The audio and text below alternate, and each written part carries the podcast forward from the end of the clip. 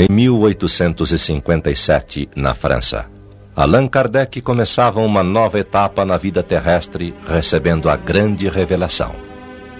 A partir do Livro dos Espíritos, o mundo recebia uma dádiva extraordinária, que passaria a constituir a fonte de esperança, onde a humanidade tem buscado forças para redimir-se das más interpretações dadas aos ensinamentos do Mestre Jesus. Pela seriedade e significação das obras espíritas, em toda parte receberam as mais fortes pressões, críticas mordazes e mesmo ofensivas. Contudo, houve sempre o esforço geral para superar a adversidade.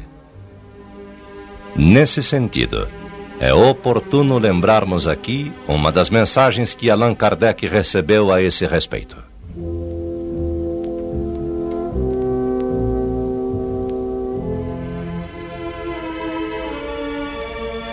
Não te deixes desanimar pelas críticas. Encontrarás contraditores encarniçados, sobretudo entre os que têm interesse nos abusos.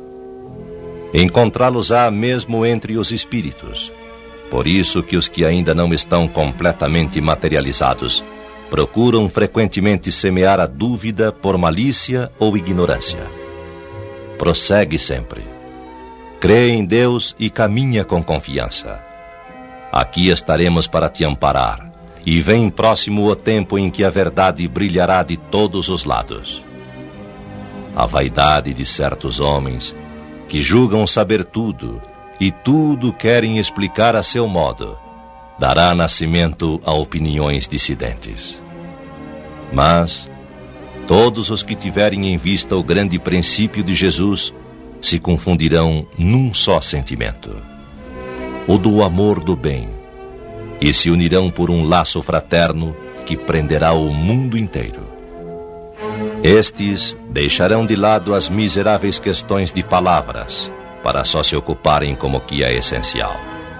E a doutrina será sempre a mesma quanto ao fundo, para todos os que receberem comunicações de espíritos superiores. Com a perseverança é que chegarás a colher os frutos de teus trabalhos. O prazer que experimentarás vendo a doutrina propagar-se e bem compreendida será uma recompensa, cujo valor integral conhecerás talvez mais no futuro do que no presente.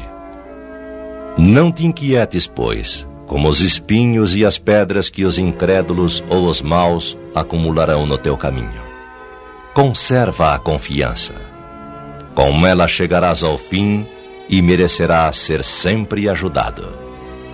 Lembra-te de que os bons espíritos só dispensam assistência aos que servem a Deus com humildade e desinteresse, e que repudiam a todo aquele que busca na senda do céu um degrau para conquistar as coisas da terra, que se afastam do orgulhoso e do ambicioso. O orgulho e a ambição serão sempre uma barreira erguida entre o homem e Deus são um véu lançado sobre as claridades terrestres. E Deus não pode servir-se do cego para fazer perceptível a luz.